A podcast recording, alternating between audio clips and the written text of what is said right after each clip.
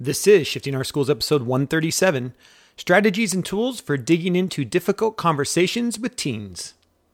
Listen up, educators. Are you looking to take your classroom to the next level? The technological shift in education is happening right now. If you're looking to integrate technology into your classroom, you're in the right place. Welcome to Shifting Our Schools with your host, Jeff Utecht. Well, welcome back to another episode of Shifting Our Schools. Thank you for tuning in this week. I hope you have been enjoying our free webinar series these past few months. Professional development comes in many shapes and sizes. And for me, these webinars are my bread and butter at the moment. A huge thank you to Tricia Friedman, who has been the person behind the scenes, reaching out and setting up these interviews with just the most incredible educators on a range of topics.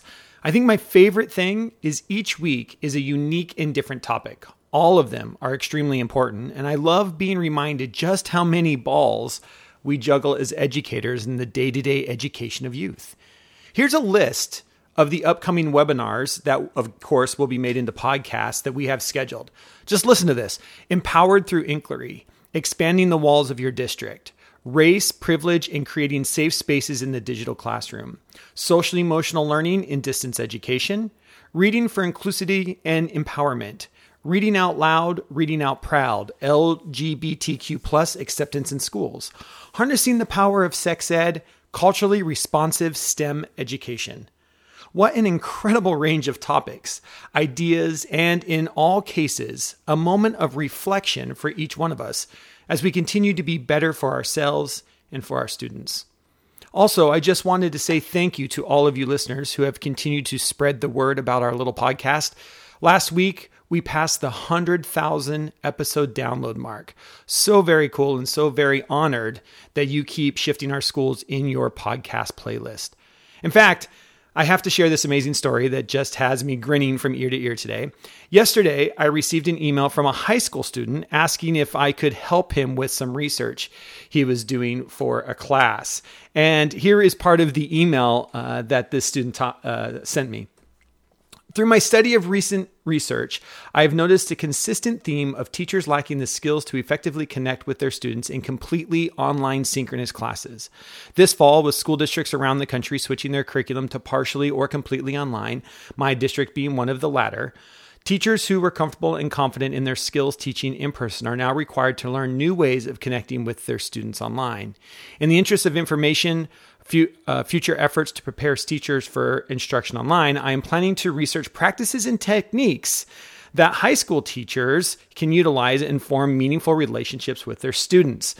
Now, first and foremost, what I loved is, you know, here I've talked a lot about in the podcast about having students reach out to people. Everyone has an email address and it's a thoughtful email. He leaves his name, his phone number, his email so I can contact him back. Giving kids the skills to reach out to people, introducing yourself, right? It's a three paragraph uh, email. Of course, I reached back out to the student and said, you know what? Actually, um, I have a planned huddle with the Reimagine team because the Reimagine team and I get together every Monday where we just uh, catch up with each other, check in on each other, see how things are going in our districts uh, around here, the state of Washington. And I said, you know, if you happen to be free today at 3:30, why don't you drop in? And of course, he was like, absolutely. And we got to spend 45 minutes with this student, uh, answering some of his questions, sharing our experiences. And uh, it's just so cool when you can reach out to people and how are we connecting these kids right my favorite part is is yesterday after uh, we got done talking with him about an hour or so later he said jeff that was totally fantastic the feedback and stellar ideas i got uh, sorry, the feedback and starter ideas I got were stellar, and I can't wait to share them with my teachers. I will certainly be asking some more questions in the future. My main concern with broadening my scope is feasibility, but I'm beginning to think that that will be less of a problem if I can organize my research correctly. Thanks again, and I'm super excited to get started. And I'm so excited, you know, to be able to help students like this. But here's the thing, right? First of all, thank you to the teacher whoever you are for mentioning me for uh, you know giving my name for this student to reach out. Thank you so much for that. I love helping kids whenever i can. But being a teacher today means being a networked educator having connections to support your students in their learning. How are you creating a network of connections that your students can lean on and learn from? In fact, my first book, Reach, is all about becoming a networked educator and how our job in a networked world, in a networked classroom, is to connect our students to their world near and far. I know you have heard me say it before, but a constant question I ask myself and educators is if I can't take my kids into the world, how do I bring the world to my kids? We live in a connected world, and this time period is showing us just how connected we can be if we want to.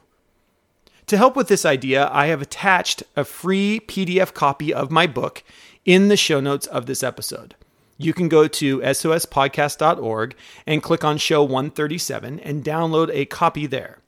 The clicks for setting up accounts such as Twitter or I think I talk about Facebook have changed, of course, since 2010 when I wrote it, but the concepts and ideas are the same. The power is in the concepts and ideas of how and why we need to become network teachers. The power of the network, the power of connecting is something we cannot overlook especially in our current situation we find ourselves in. That brings me to today's episode, which is a recording of our free webinar series over at Shifting Schools. If you would like to join us live for a discussion, we'd love to have you. You can sign up at shiftingschools.com. You can join us live, of course, there, or continue to listen to the recording here, or both. We love it if you do both. You'll also find the video version of the webinar along with the slide deck on the shiftingschools.com website and in the show notes to this podcast. For now, please enjoy this recorded webinar with Georgina Gonzalez on strategies and tools with digging into difficult conversations with teens. And with that, on with the show. So I'm so excited to have Georgina joining us all the way from Tokyo because you know when you know how to connect to people, it doesn't matter where you live in the world. That's the cool thing about this. You can be from anywhere. Um, so thank you for joining us, taking time out of your day, and I'm so looking forward to uh, talking about strategies and tools for digging into difficult conversations with teens. So Georgina, with that, I will. Thank you. you. Thank you so much, everyone. First of all, welcome. Thank you for joining us. I'm really excited that Tricia invited me to do this uh, because I haven't been doing much of like this kind of work in a while so that's super exciting and i miss it a lot. So i'm very very honored by this opportunity and i hope that you get to learn or get to start thinking about the importance of these after this talk. So that's that's really good and that's really my main goal. I'm from mexico. I have worked in mexico singapore now i'm in tokyo i'm still working with a mexican company online and i'm really uh, i guess just an educator, if you have to say. I've taught history, uh, theory of knowledge, global perspective, psychology, and other subjects when I was living in Mexico as well, mainly social studies. But I guess my passion is just working with teenagers in any context, in any way that's possible. So that's why I think I have developed really peculiar interest for a topic like this one. What is it to really work with teenagers more than just teach them? Because i think at the end of the day that's the key aspect of what education should be about and where where everyone should be on. So that's a little bit about me. I studied psychology international affairs. I have a master's in education and i'm also really passionate about coaching. So in that sense i think it's a very quick summary. So let's start and I, I guess as, as i said if you have any questions just please write them down so the first thing that I want to show to you would be the objectives and uh, sorry, over here. And it's just mainly so that you get an idea on how we're going to get moving through the presentation. So first of all, I would like to make it very clear that the most important aspect of having a difficult conversation with teenagers is understanding your role and your limitations. We're going to talk about this a little bit later, but these tend to confuse a lot uh, students or teachers or the teenagers when when things are not clear and then we're talking about something that's a little bit uncomfortable. So this is important to the to, to, to make sure that it's clear beforehand. And then how to evolve a tough a tough sorry conversation into a transformational one. What do we mean by, about this? We all have difficult conversations or we all avoid difficult conversations all the time.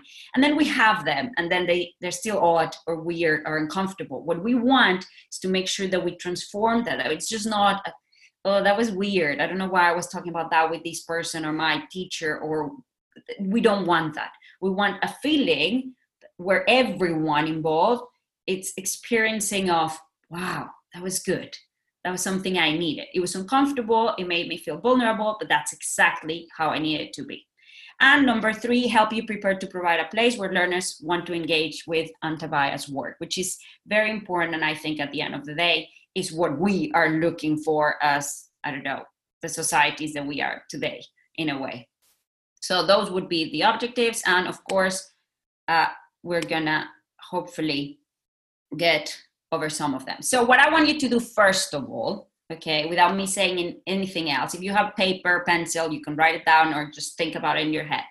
Think of a tough conversation you had when you were a teenager. Like, try to remember a moment in your life when you were like, something was happening that was important for you, and then you had someone that was there to talk with you. When you just to think about it for five seconds, Okay, I'm sure all of you have that memory in mind. Now I want you to think about what are the feelings the memory brings back to you. I don't want you to think about what happened or the outcome. What, what are the feelings? How do you feel right now just by thinking about it? It could be disappointment, it could be anger, it could be fear, it could be uh, pleased with it.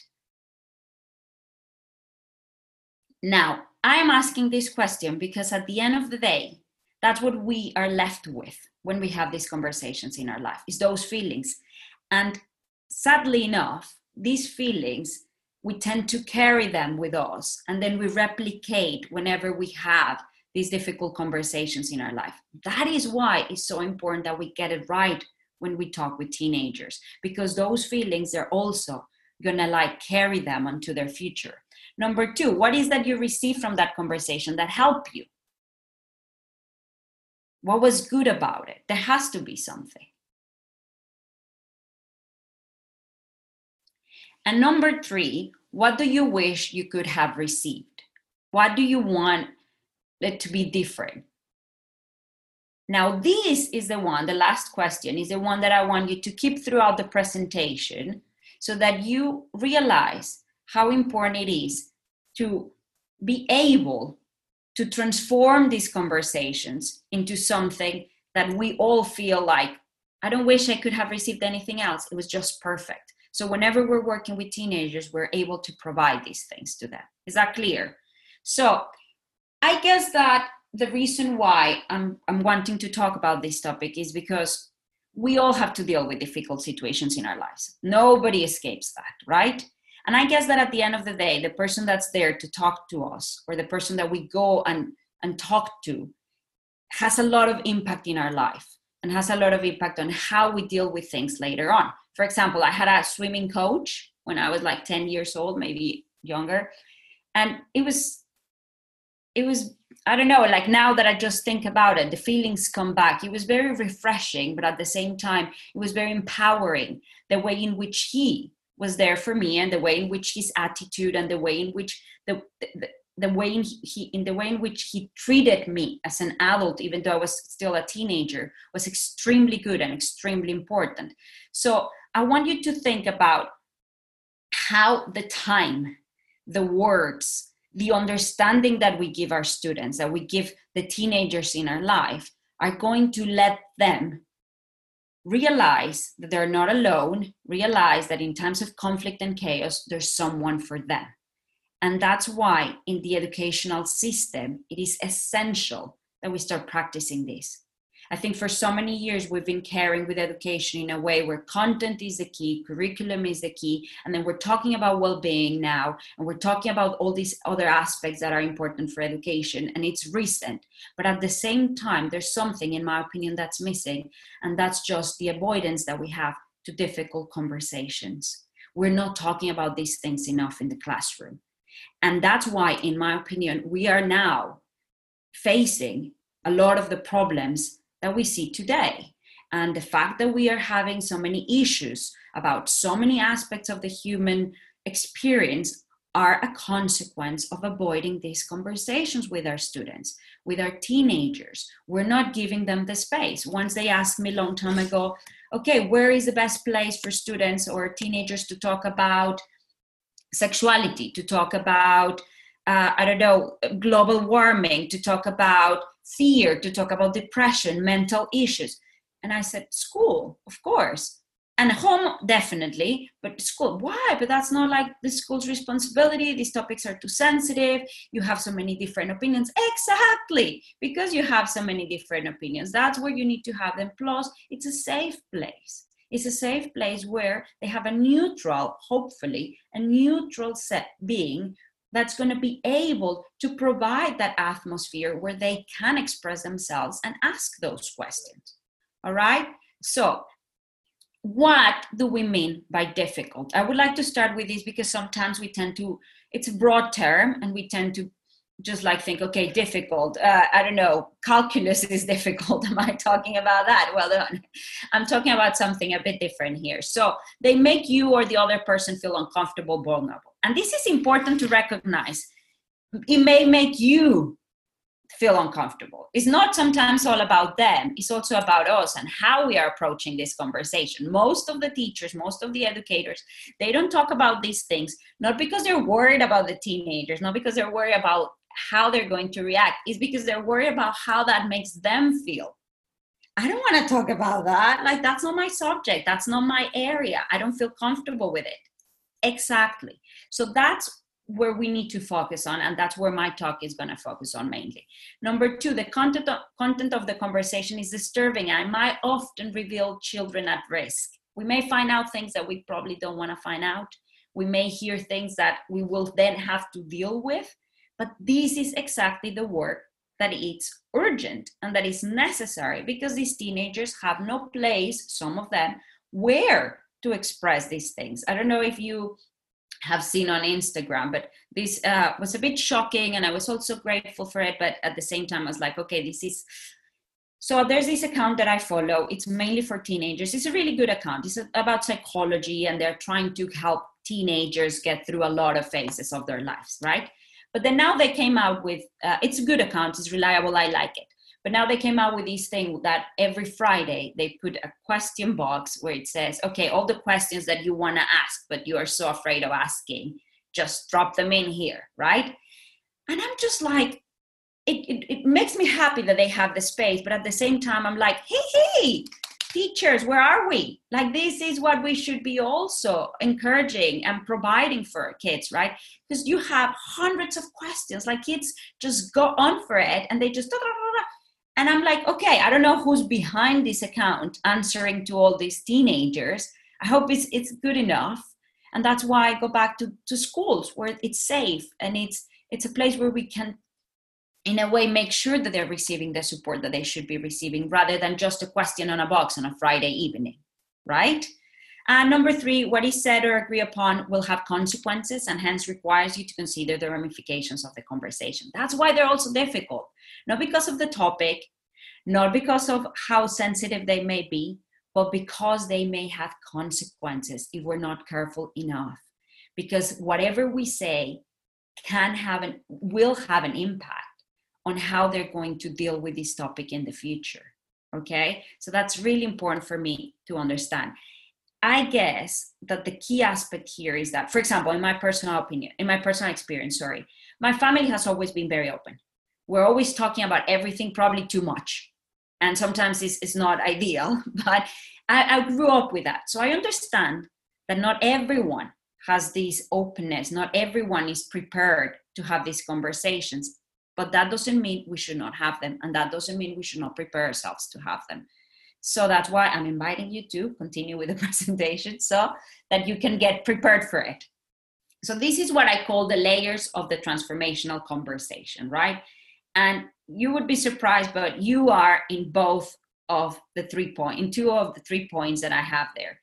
Number one you are the first layer of this conversation and the most important one. Number two is the topic the audience which we need to consider we need to take into consideration. And number three is again you. At the end of the day you will realize that whatever you do however you do it it's going to mark the success of the conversation or not. And that's why we need to be prepared for it. So, what do I mean by the first you? I guess here, and sorry, I think I need to move a little bit. Can you see the left side? Yeah, perfect. So the first you, and that's what I was talking at the beginning with the objectives, is your role and your limitations. Sometimes we start talking about something in the classroom, a kid asks a question, or maybe a kid comes and approaches you and they want to talk about something specific. And then we start like, and just we give as much as we have to them without really thinking what's happening. This is this could be good, but this could also have some disadvantages. And this is where I want you to stop whenever you're about to have these conversations, to stop yourself and just clarify, first of all, your role. Maybe with yourself, but also you can ask them, what exactly is what you want from me?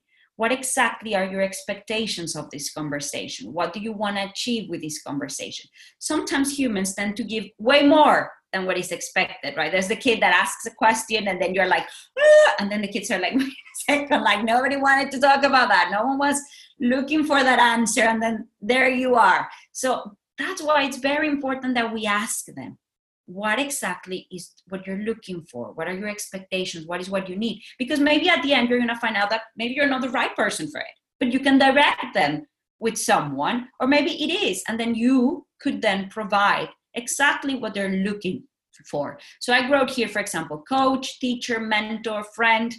It's important that you clarify what your role is so that you give them. When we realize, define our role and responsibility, the whole conversation seems less difficult. Why? Because now we're both on the same page. We're both understanding what is what we are requiring or what is what we want from this conversation, right?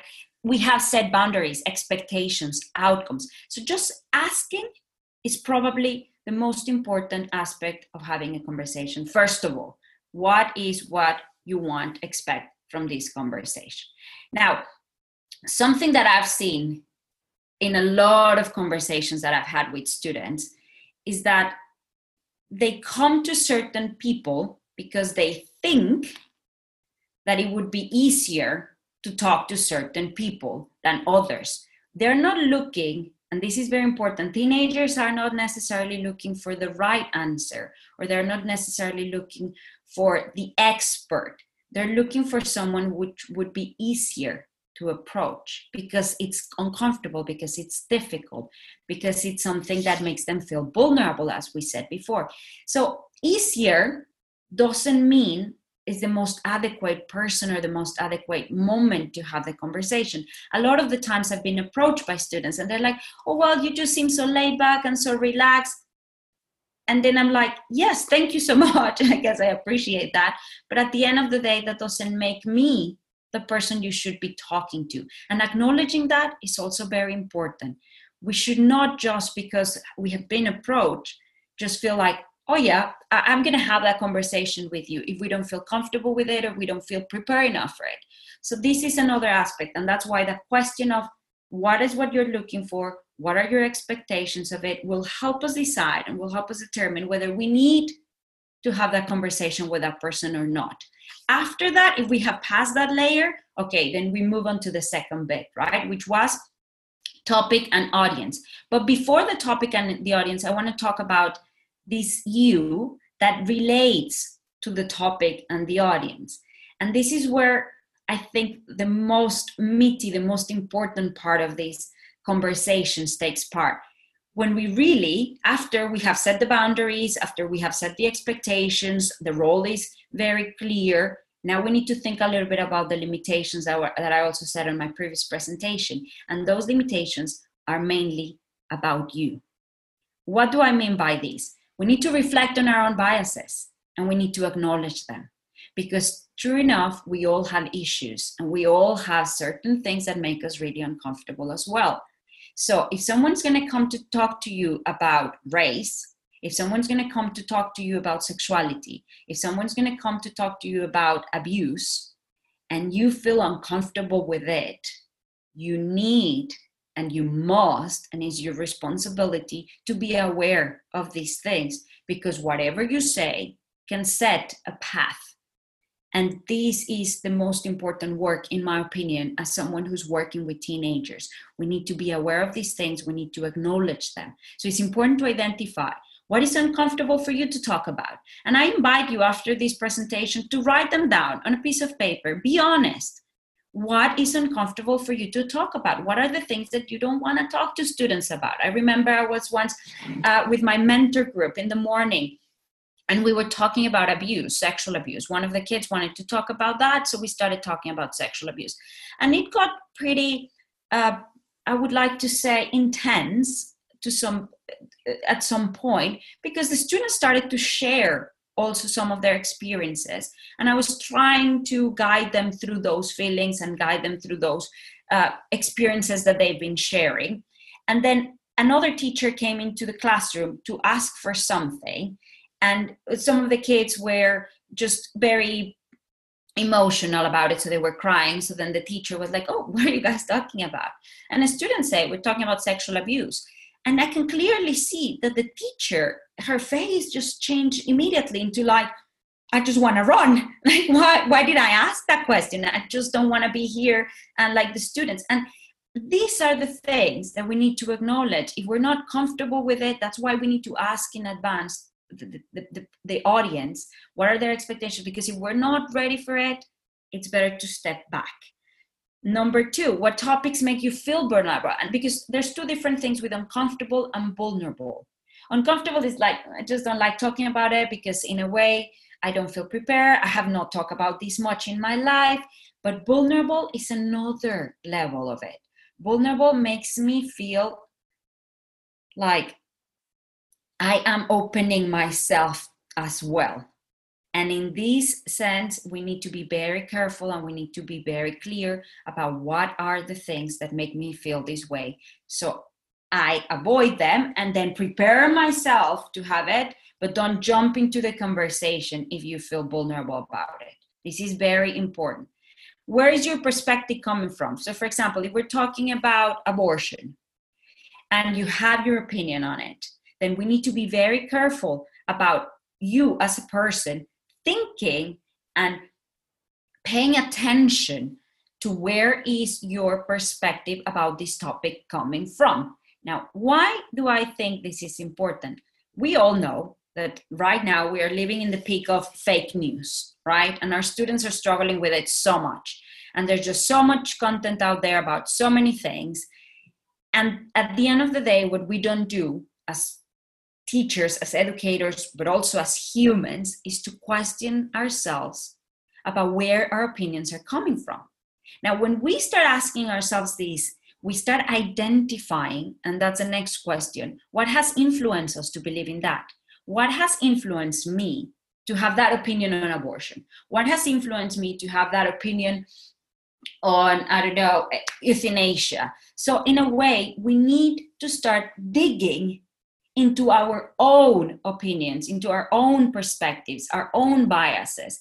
So that's what I mean when, when, when I say acknowledge them. Acknowledge them, I ask you to write them down on a piece of paper. That's not enough. After you acknowledge, after you know them, then you want to go into the second bit, which is what has made me feel this way or has given me that opinion, what has influenced my perspective.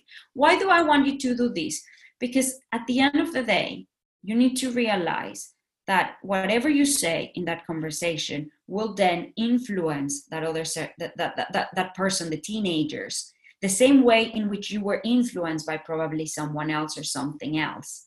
So when we realize about these we pay more attention on the things that we say. Now it can still be your opinion but you need to know where that opinion is coming from. Now that's number one. But number two I was talking about fake news just now. When we talk about our perspectives, when we talk about what has influenced us, we also need, in a way, to remember that maybe some of the things that we believe in are also directed, manipulated, influenced by something that might not be the best thing. And what, what do I mean about this? Most of us have taken all our opinions from our parents and our schools, right? And we just take them and accept them as the way they are, the way they were given to us. I think that when we're 16, 17, 18 years old, we must stop, look at all our opinion, our set of beliefs, our values, all the things that we consider important, the things that we don't consider important, and look at them with new eyes. Not the eyes of a kid that just took everything that was given to him or her and then really analyze and look at it with a critical mind and say, Do I want to continue believing in this? Do I really want to continue paying attention to this uh, aspect of life in the way that I have been doing it so far? Or do I want to do some research and find out a little bit more about that topic? Because this is key, because at the end of the day, this is what you also want them to replicate. Not just to hear to what you have to say, not just to hear to your opinion or your experience. You want them to then go and critically think what is what you said, what is what was shared in that conversation. This is the uh, is kind of like the essence of fake news and kids just believing and accepting everything that's given to them by the internet, by authority, the school, parents. I once in a class had a student that said, okay, we're talking about healthy food, da da da. And then a student is like, yeah, but that's the food my parents have given me. And I believe it's good because my parents love me. So they must be like providing me with healthy food. And it's like, yes, your parents love you and they do what they can with what they have. But now you're in an age that you can stop yourself, look around, check, find out whether that is really the best food for you to keep eating.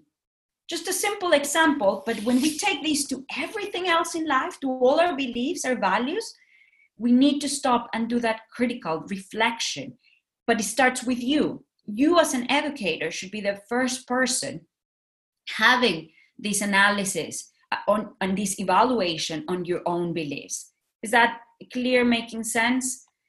Now, we can then move to the topic. So, what I've talked to you about, first of all, is the you in the conversation, what makes you feel uncomfortable, vulnerable. Then we have moved on to, okay, I need to critically analyze and evaluate my own beliefs and my own values and my own opinions and things. What makes me believe that? What has influenced me? Why is my perspective the way it is? Do I want to change it? Do I want to carry on? So then we can transmit that to the teenagers, to the audience. Now, number two, the topic and I was talking a little bit about this at the beginning. Are you truly pre- prepared to talk about that topic? If you're not, step back, direct them to someone else, or go prepare yourself, find all the information that you may want to find out so you can provide the conversation. And here, what I want you to take with today is don't seek for truths, seek for emotions when you're talking with students, when you're talking to teenagers. It's not about the ultimate, this is the, the, the key aspect of like whether you should support abortion or not. It's, it's not about that. It's about how it makes us feel. It's about how it and it aligns with our values. It aligns with our priorities. It aligns with who we are. And obviously we then want to critically analyze that. We want to critically analyze those values and those priorities. Perceptions are very important in this uh, in this at this point. Why? Because many of the things that we're talking about we may have an idea we may have a perception about it and we're transmitting that onto them. So we also need to be able to evaluate this aspect and the most important thing here is validation i don't know how familiarized any of you are about this but when we validate someone's feelings when we validate someone's emotions we are creating a bridge. And then we can continue to have transformational conversations with them. What do I mean by this? I don't know if you have the if you had those kind of parents, but when we're growing up and you're like, oh, I'm cold. No, you're not cold. Come on. It's like, look at the sun. It's fine. Don't be like that. Oh, I'm hungry. You just ate an hour ago. How can you be hungry again? all those things that we receive from teachers, parents, friends, all those comments that are not validating our emotions, our feelings of life, and just as simple as food and temperature, imagine when it comes to feelings. No, that's not something to be scared of. Oh, no, that's not something you should be worried about. That's just fine. All these comments are building up. And the key, the problem here is that then we start doubting ourselves. It's like, okay, if, if I don't know if I'm hungry or not, then who knows so we continue as mom, is it time to eat? Am I hungry now? Am I allowed to be hungry now? If I cannot tell the temperature of my body, how can I tell whether abortion is right or not? Who, who, where, where do I get these tools? Where do I get these, these eh, kind of like deep belief into something if I doubt myself completely? So the moment that we validate children and teenagers, we're empowering them. We're telling them, yes, you know, and what you believe or what you feel right now is important and it's valid. And then we can work on it and then we can build on it. But that's just the main aspect of growing a tree from. So, validation is very, very important. And acknowledging pain, even if it seems an, as an exaggeration. I've had many, well, not many, but there's one student I remember. He was a very shy student. He was never uh, like trying to challenge the class or challenge his own knowledge. He was just very, very, very basic in a way. And he came to talk to me one day. I, I couldn't believe it because I never thought that I had that kind of like relationship with him. And he said, I need to talk to you about something personal. So I asked, okay, what are your expectations? What is exactly what you're looking for? And after he gave me a little bit of that and decided, okay, let's talk. So he wanted to talk about his girlfriend and about how she broke up with him. Very romantic, very uh, gentle in a way kind of problem or issue, but he was deeply, deeply touched by it. He was really suffering. At some point, I was even worried about maybe him wanting to, to end his life because of this problem with his girlfriend. And this is where sometimes adults make a huge mistake. It's fine. Come on you're gonna be okay. This is just one girlfriend. You are 14 years old 15 you're gonna be fine. You have your life ahead of you. No no no no. That's not how he's feeling it and we need to acknowledge that and we need to respect that. And even if it seems like an exaggeration to us and even if we know he's gonna be fine right? At that moment he doesn't need that. And this is something that we carry on as adults. I was looking at, a, I was looking, I was listening um, a friend sharing uh, his story because he lost his mother and then he lost his father like five years later and then he lost his best friend like five like he was talking about death. And something that he mentioned that really struck me was the fact that nobody really knew what to say to him ever. He said it was so uncomfortable. You're like i was going through all these deaths in my life. And people were just you're gonna be fine. Everything is okay. Don't worry. We're here for you. We're here to support you. And that clicked me because i was like that is exactly why this talk is so important. Because at the end of the day we're creating adults that don't know how to have these conversations with anyone because we're just too uncomfortable about all this. So going back to the topic it's important that we understand that whatever it is that they're sharing with us it is important to them in that sense and we need to honor that. Rather than trying to take them to a beautiful place. It's like we feel like no you're suffering. Let's just make something to get rid of that suffering. So i'm just going to take you to a beautiful place. So what how do i do that? By telling you everything is fine or everything is going to be okay. There's nothing to worry about. And then i think i've done my job. No your job is to stay with them in that miserable place in that painful place and walk with them in a supportive and nurturing way. Is this clear? Now, when we, I, I put the topic and the audience together because they're not separate. They're they're very, um, they're very linked in the sense that a topic that's uncomfortable for certain people may not be for others and a topic that may be very easily approached with certain people may not be with others. So that's why these two are together. So I want to give you an example of that. For example, I was I had a I had a group of students. We were working for a school in Kenya called Daraja. So we were gathering um, a lot of information about how the students in the in the school in Kenya were uh, dealing with some of the issues and what were some of the, the problems that they were facing. So then we can come up with some tools and strategies to help them, right? So one of the topics that came out was uh, female genital mutilation. Now, something that I realized the moment the topic came out and the moment we were going to discuss it, I realized that in the in the class, I had three students who were from countries where female genital mutilation was a common practice. Here we have a topic that could be uh, very different with different people.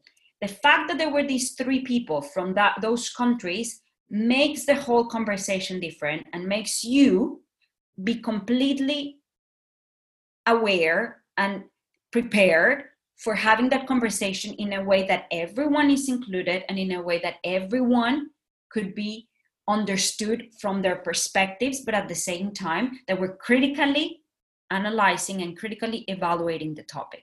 That's why I wrote here something very important. Number one, treat them as if they were adults. This is another mistake that we make a lot as educators. Teenagers, even though they're teenagers and even though they haven't reached adulthood completely, they still could be treated as adults and they deserve that treatment.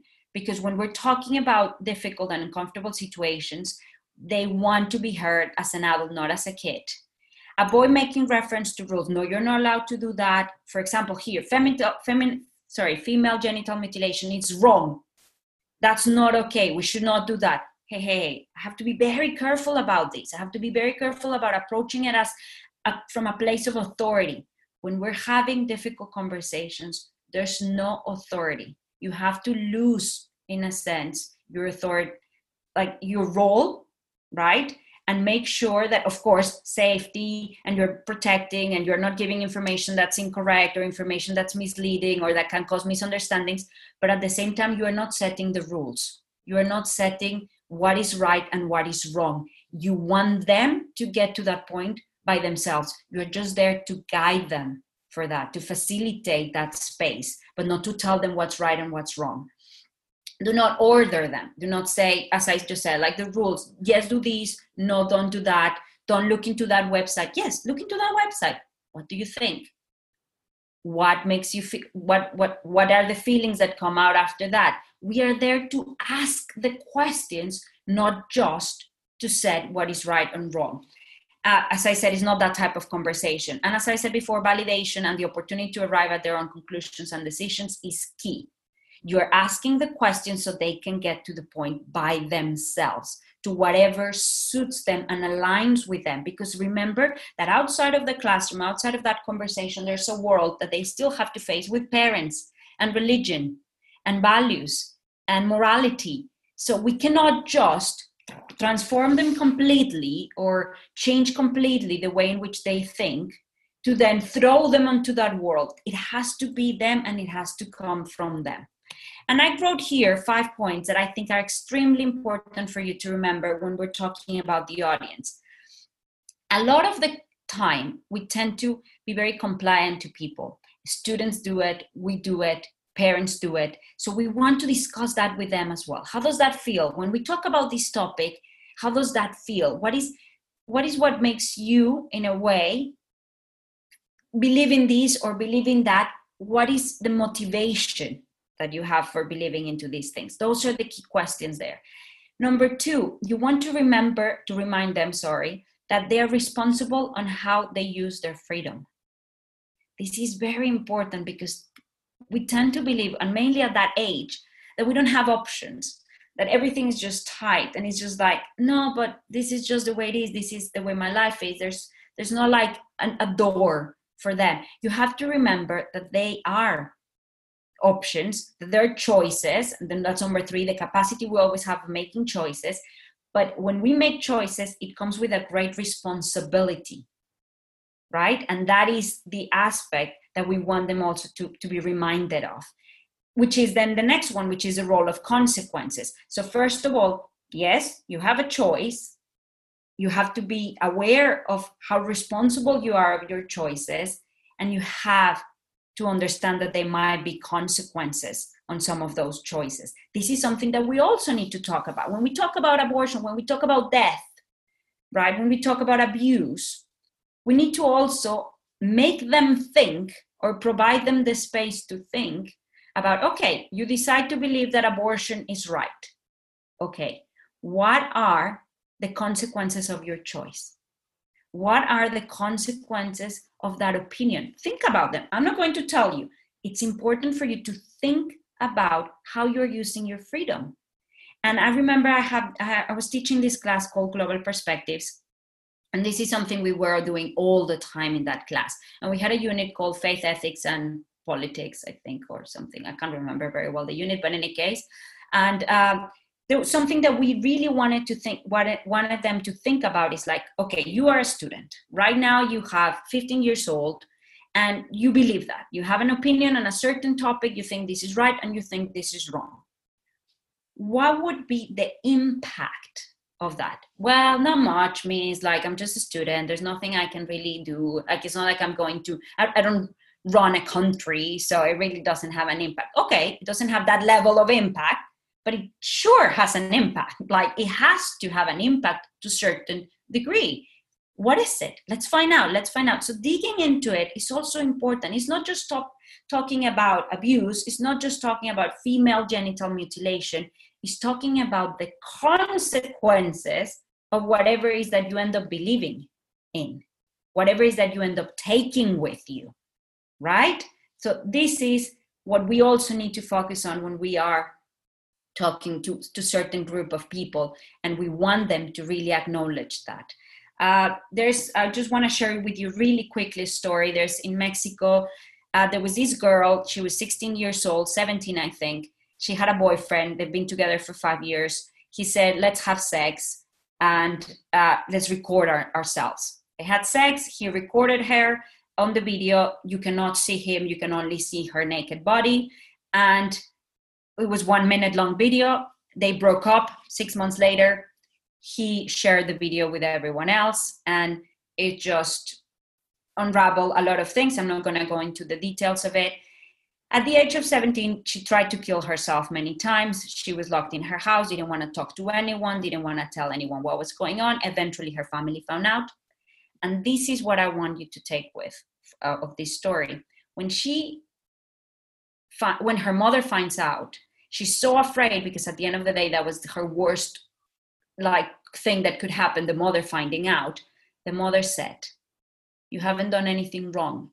You do something everyone else does you have sex everyone i have sex your grandmother has sex your uncle has sex your sister has sex everyone has sex that's not wrong there's nothing wrong with it you trusted someone and that's also fine that's good there's nothing wrong with it. You didn't kill an animal, a dog on the street. You didn't uh, hurt someone. You didn't steal something. Those things are bad things. This is not bad. You trusted someone and you had sex. Fine.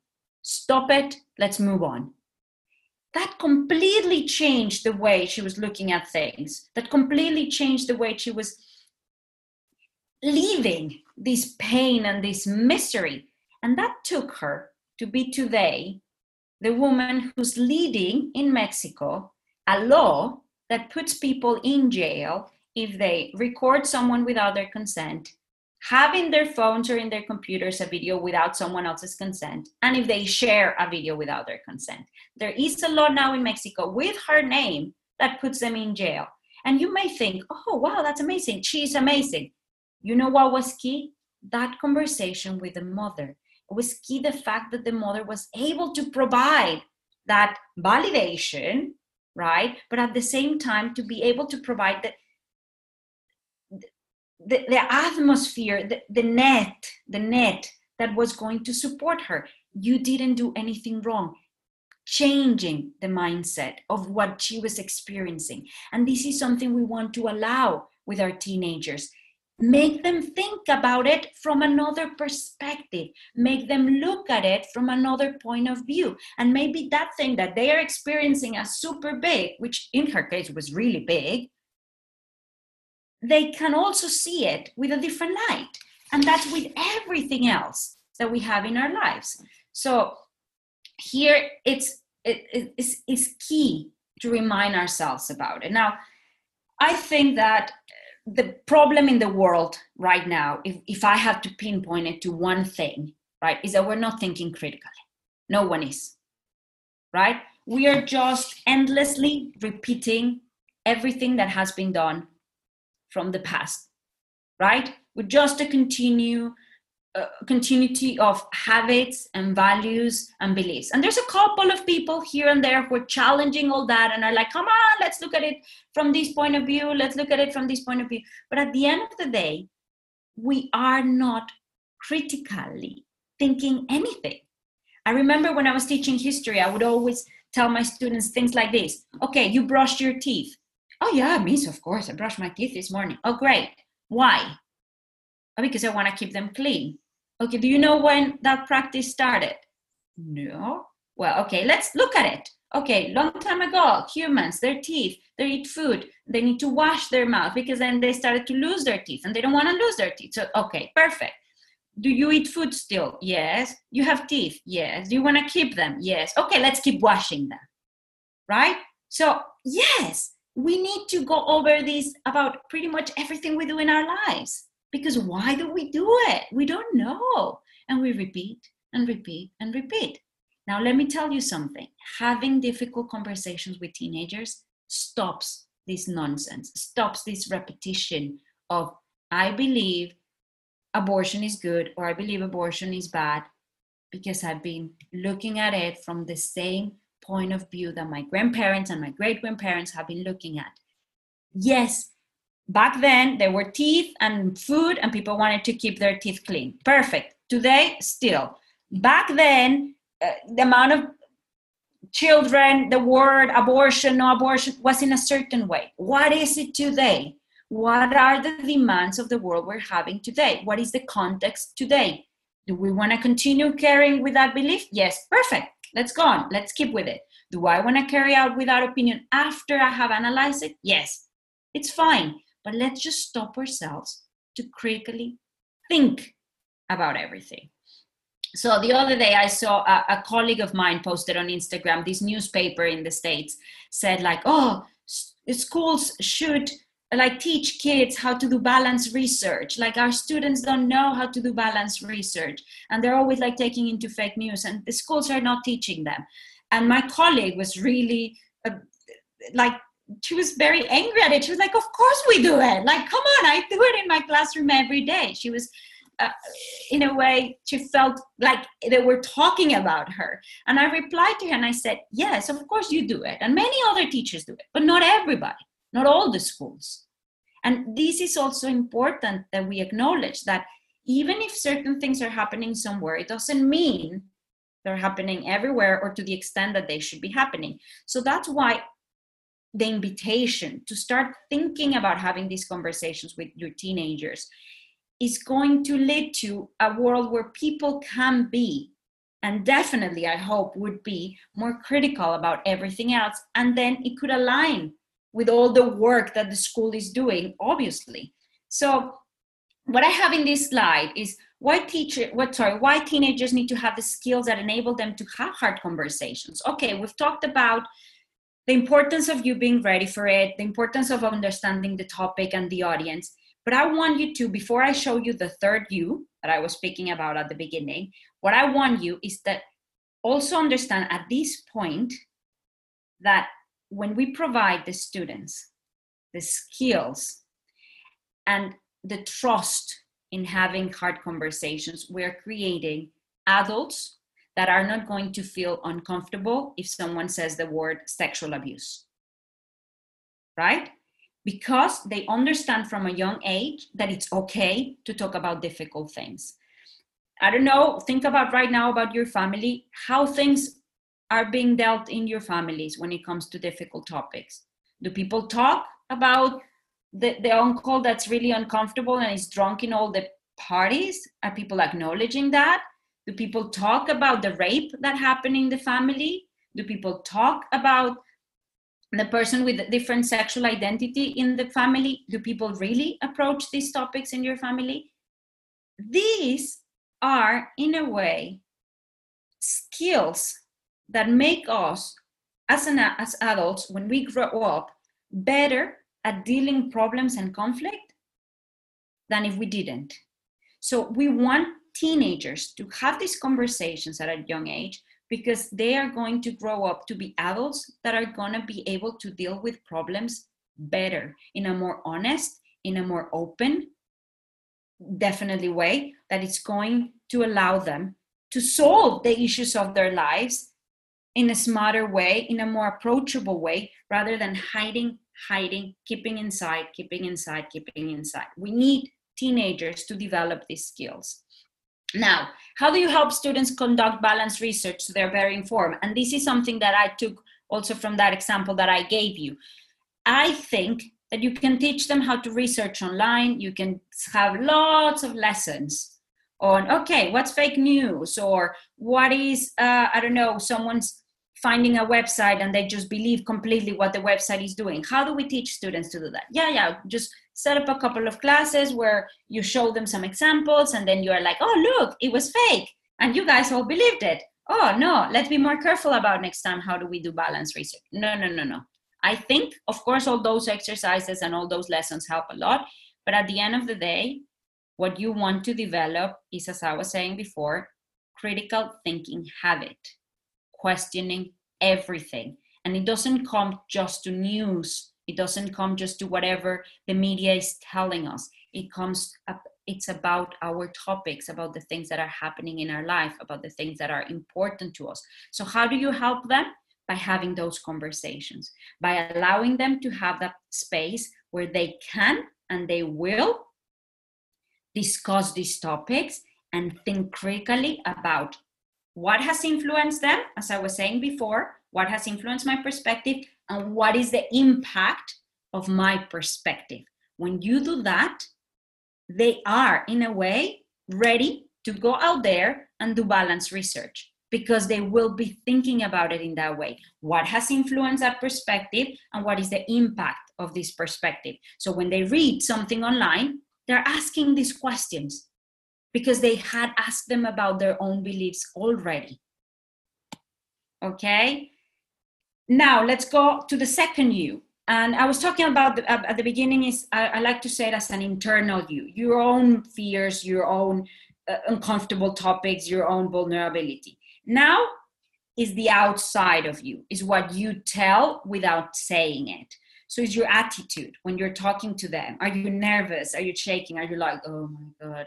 What is the attitude that you have when you're talking about these things? Because they'll sense it, they'll feel it.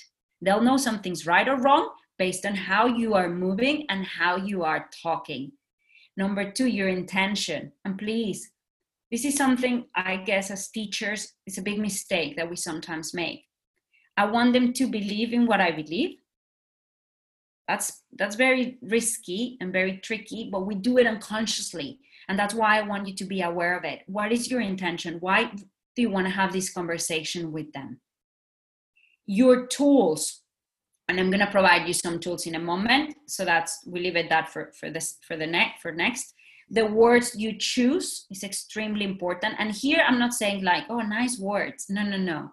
The words that we choose have a lot to do with the way in which we communicate a message to them. Haven't you thought about that before? Oh, I'm surprised, kids. Come on. Wait a second. Don't put them in a place where your words are attacking, where your words are not inviting, where your words are already discriminating. This is very important. What is the set of words that I choose every day in my life?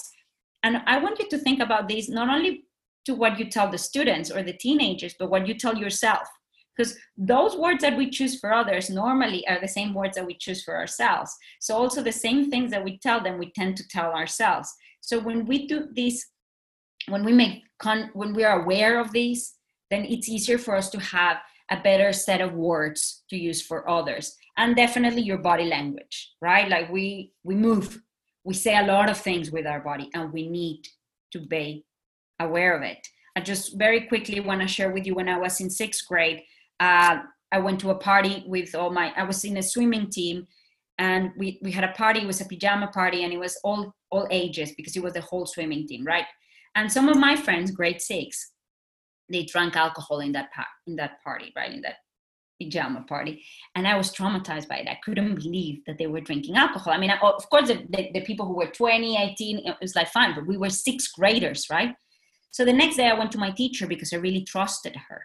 And I said, I was really worried that these friends were drinking alcohol in the party. And a conversation that could have been so powerful, so good for me, so influential in my life ended up as the worst one of the worst experiences I've had. She just said to me, "Thank you so much." Didn't say anything. So didn't my expectations weren't fulfilled. What I was looking for, I didn't receive.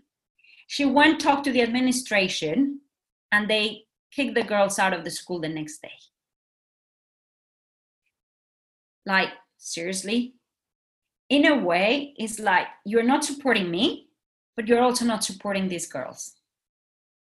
It was just a way of dealing with it that it's completely avoiding the issue.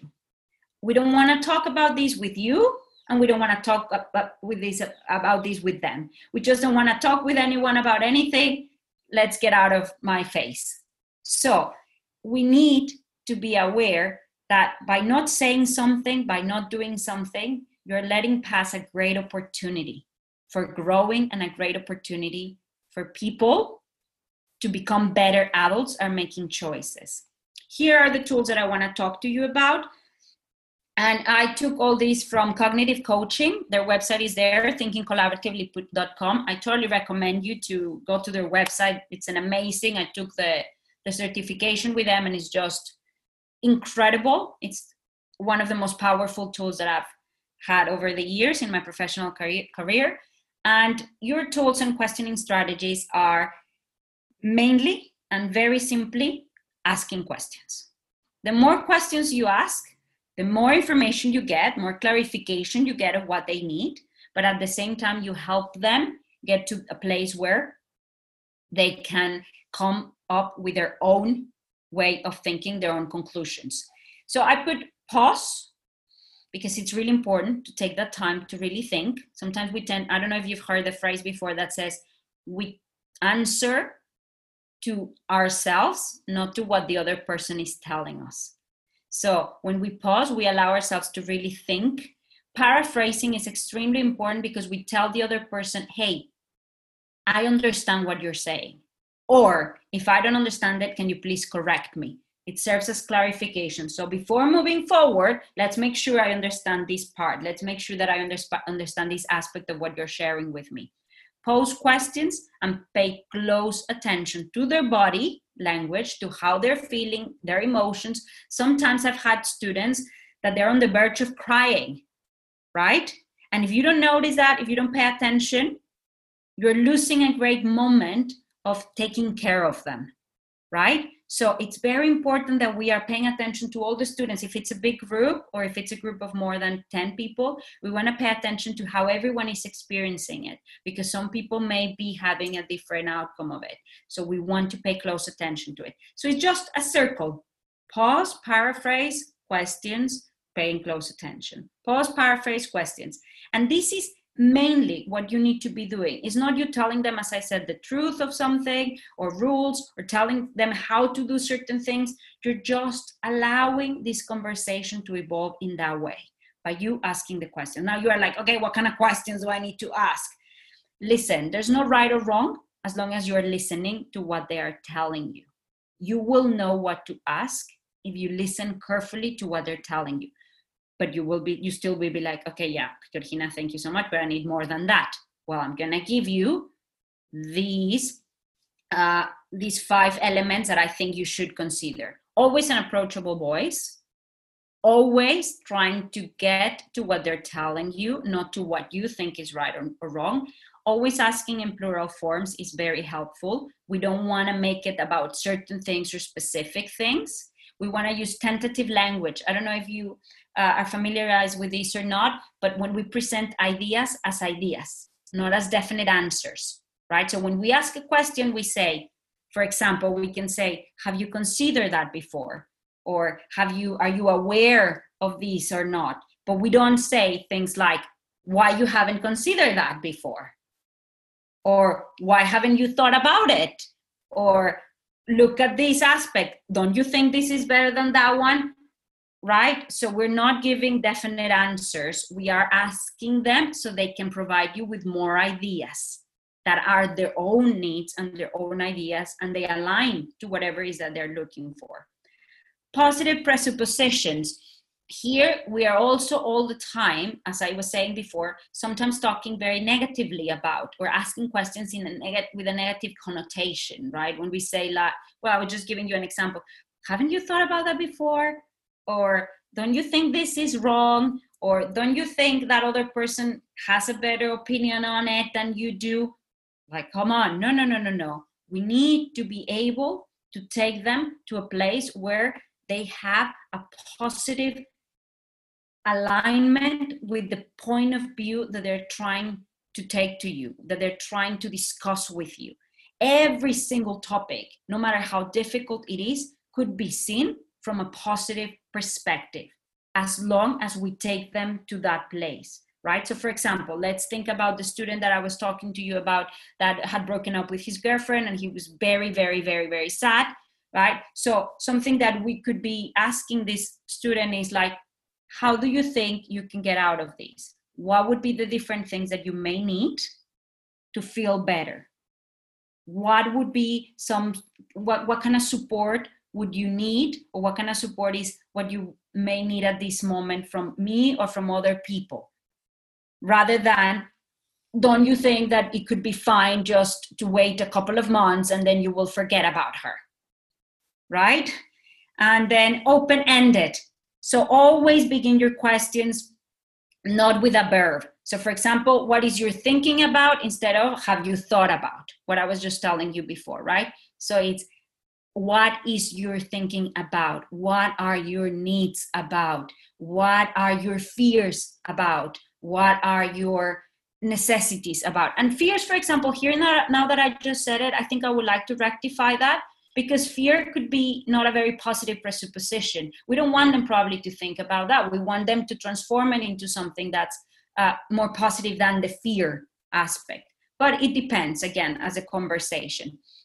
So these are the big set of tools, the, the big set of things that you need to remind when having the conversations, just to kind of like summarize everything. The you that realizes that you have fears, that you have uncomfortable topics in your life, that you need to evaluate them and you need to find out where they're coming from and who has influenced you to believe in a certain way before you talk about it because sadly enough we we may transmit that to the teenagers even if we don't want to number 3 we want to be aware of the topic that we're talking about. Are we prepared enough to talk about that or not? The audience we need to consider who is uh, forming that group of people. What are their different needs? What are the different expectations? And the second you which is your intention your body language your tools your questionings everything that you transmit when you are having the conversation that is extremely important. And just to to end with it always always always ask for feedback do not leave ever just like okay i hope this was good bye bye no no no there has to be a time where you can talk not about the topic about how the conversation went. They need to unravel also their emotions, their feelings, their impressions on that talk, provide the opportunity to hear from them. That's key at the end of any conversation that we have with teenagers. And yes, having the conversation can be difficult, but avoiding it is unforgivable. And as educators, it's it's just I think part of our role more than any content that we may teach our kids. And I think that would be it for me. Thank you so much. I don't know for how long have I been talking, maybe like three hours, sorry. you, you were perfect, right on time. To oh, listen wow. to you for another three hours. Yeah, I know. Absolutely. I'm sorry. um, no, it's great. It's so good and as we're waiting for a few people to you know again drop your your questions into that q&a i'm wondering and I, I, know that you know the the answer to this so i would just love to kind of hear you go through at the beginning you were talking about how important it is that the person in conversation with you feels validated and i think sometimes that's easier said than done um, you know I, I think sometimes people are like oh you know i listened to them. They should feel validated. I said uh-huh. Don't they feel validated? right. um, so i'm wondering if you could just kind of yeah. walk us through an example of or two or even just kind of like a sentence frame that you that you would recommend using. So in, in your mind when you say okay validate what does that actually sound like? Because i'm guessing it it's sounds, not uh-huh it sounds as you know when when i had the tools slide and i said the paraphrase. When we paraphrase that's where we want to then kind of like replicate mention again whatever is that they're sharing with us. So in that sense they hear it and they say oh this person actually knows what i'm talking about. So for example let's let's use my my student's example that's very sad because he broke up with his girlfriend it's just simple. So he says i'm extremely sad. I'm extremely uh, i'm very depressed. I want to end my life. Let's leave it like that right? I know that right now you're feeling extremely sad and i understand why you want to end up your life. You acknowledge the pain that he's feeling that you you know and you recognize that. Now it doesn't mean that it says oh yeah you should end up your life. I understand why you want you may want to end up your life. I understand your pain. I understand where it's coming from right? And then i think that the key element there would be to follow up that with what do you think you may need right now to stop feeling that way?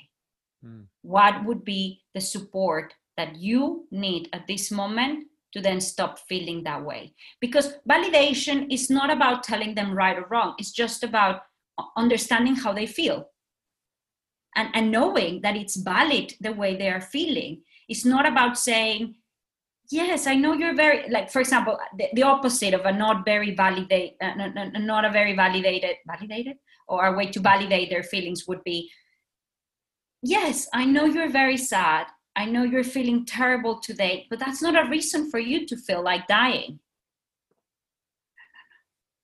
That you're not validating their feelings. So, validating their feelings is I understand why you feel that way. I understand this is difficult for you. I understand this is sensitive for you. I know. I, I, I, I know. And just by saying it, they're like, oh, okay, that's fine and then we can start moving forward and then we can start talking about what are the things that we need to do in order to get out of this hole. Is that was that clear? Mm. yeah. Okay Well, yeah, and again, I, I like that you asked us at the start to just sort of, you know, go back and remember when we were teens and, you know, a hard conversation that maybe didn't necessarily, or I, I don't know if you framed it that way as one that didn't go the way that you wanted it to, but I feel like many of us. I think that's the f- fascinating part. She didn't frame it that way, no. but I instantly started thinking about those questions and I could, like, the feelings. I'm just mm. like, oh, I don't want to remember that. I don't want to remember that conversation. Exactly. You know, because the feelings, like you, you know, like you were saying, the feelings you have with those conversations that you don't realize probably even today how much that is impacted, you know, because especially, you know, when you're a preteen teen, those conversations are are huge. They are emotional conversations. You know, and, and if you know what, Jeff, if you ask any adult, what do they remember about school? They're not going to remember any lessons. They're not going to remember any content. We don't. We remember those conversations. We remember those feelings. We remember that teacher that was really yeah. good or really bad. Yeah. and and and this is what we need. We need to start acknowledging this as as educators because we are creating that pattern also of feeling uncomfortable and we carry on with it. So true and I, you know, I really appreciate a lot the personal example that you shared from, you know, even your sixth grade perspective, because it's a really powerful reminder that, you know, students really from, yeah, like age 12 onwards are making those decisions that are life altering. Who do I trust? Yeah, drinking and, and driving, that, drugs, you know, yeah. all of those things are huge. huge well, and I just, yeah, and I think one of the things like I, I put in the chat that you think about is a lot of times, a lot of times, and we know this, but a lot of times teenagers will test you on not a hard question to yes. see how you will respond so that they know that you're open to having the hard conversation. That's true. You know and if you fail the test you're never going to get to the hard conversations. Never and I, never. and I find that's you know i mean and that's i mean we all do that. I mean whenever you're entering into a friendship you don't know how deep that friendship's going to be and so you're always just kind of like you know picking around the edges until you you know and you're testing the waters. You want to see is this somebody that i can have deeper conversations with exactly. if i want to let into my life? And kids are very much aware of that Definitely. That's really, really important. And that reminded me of something. When I was uh, working in Mexico, I went with students to France for six months. And 42 kids and two teachers, imagine the mess, right? so, yeah, in France for six months. And I had a lot of really, I, I developed really good relationships with many of them. They're still my friends right now after, I don't know, 10 years. But when we came back, there was a student, and it was really funny because she will she, she will continue like visiting me in my office, even though I wasn't her teacher or anything, just talking. And then one day she said something about, oh, I read this about uh, homosexuality. and she was kind of like laughing, but just checking mm. what would be my reaction about it, no? And then I, I, immediately said, oh, yeah, yeah, like that's really interesting. I can't remember exactly the words of what I replied to it because at the moment it was insignificant to me. And this is the thing that nothing with teenagers is insignificant. Nothing yeah. they say yeah. is just for the sake of saying it, even if it sounds really silly. But yeah. we as teachers, nah, nah, we don't pay attention. Two or three days later, she came to me and she's like, I need you to tell me something. And I was like, What? Am I gay? you want me to tell you? Like, I have no idea, right? Like, okay, let's explore it. Let's let's make you find out whether you are gay or not but I, I can't tell you that. No, but if I tell you what have I done, maybe you can tell me. Still, I can't tell you, even if you tell me what mm. you've done. But that's the thing. And she was testing. Now I know that that comment before was checking whether I was a person that she could talk to or not. Yeah. And spent probably, yeah, three years talking about it. And yeah, still something that, that, that, that, yeah, was important. So definitely very good. Mm, and I, you know, I know that schools, you know, we throw around this phrase all the time of being data driven. Um, and I kind of think what an interesting data point to collect from your students. How many members, how many of your teachers do you feel confident and comfortable going to with an issue that would be personal? Or how many teachers do you feel like you could have a really hard conversation with? That would um, be great. That would be really interesting to find out absolutely. And you know what Tricia? I think that i mean i don't know maybe i'm going to be very bold here but i think middle school teachers i'm sorry are a little bit better at that than high school teachers. I'm a high school teacher and i think that high school teachers we tend to be very like the content the curriculum the expertise yeah. of life right? Like we kind of like lose a little bit of that and mm. high school years are so important and you want to have these people and you want to have them in a school you want to have those teachers creating the space for, for students to come and talk about these things because otherwise who are they talking to about these things an account on instagram yeah i know and I know. that's and like that's I, like I love that I, I love that that you brought that up because here are kids who are willing to have hard conversations with somebody who they have never met in person, but it's an Instagram, and these are public. These are questions kids are willing to put public. Yeah. You know, and I just find that That's so fascinating. They are. Yeah, it's so true. It oh, and so I think true. you know we also forget that when we work in schools, we have you know I like that you pointed out that you think you know you've had middle school colleagues that do this really well. I think we forget sometimes actually we can rehearse conversations with one another. You know, yes. I think um, you know, like the, the three of us are all married to somebody in education. And so we kind of have that built into our personal life. But, you know, my wife is a primary school teacher and, you know, like they, the kinds of hard conversations that they have actually are surprising, but also, you know, some of the stories, it's like, you know, a student peed his pants in class and had to go and, and talk to his teacher about that. And that's super hard. And so even yeah. just listening to my wife talk, yes. like, how she handled that. There's a lot of mm. learning in that, but uh, you know, I think it's important if you feel uncomfortable about discussing race, find that person on your campus um, who you know has has practiced that and just rehearse it. I think there's so much power in saying, you know, would you talk about this with me for 10 minutes? Because once you've done it one or two times, you can develop that confidence. It's always the first time where you feel like I, I don't know how it's going to go. You know. Um, yes. So that's a very good point. That's great, great advice. I definitely recommend that because it's about practice. You start feeling comfortable about it the more you talk about it, and that that's what we want, right? We want them not to be afraid of talking about it, but we want us not to be afraid about talking about it. So rehearsing it is essential.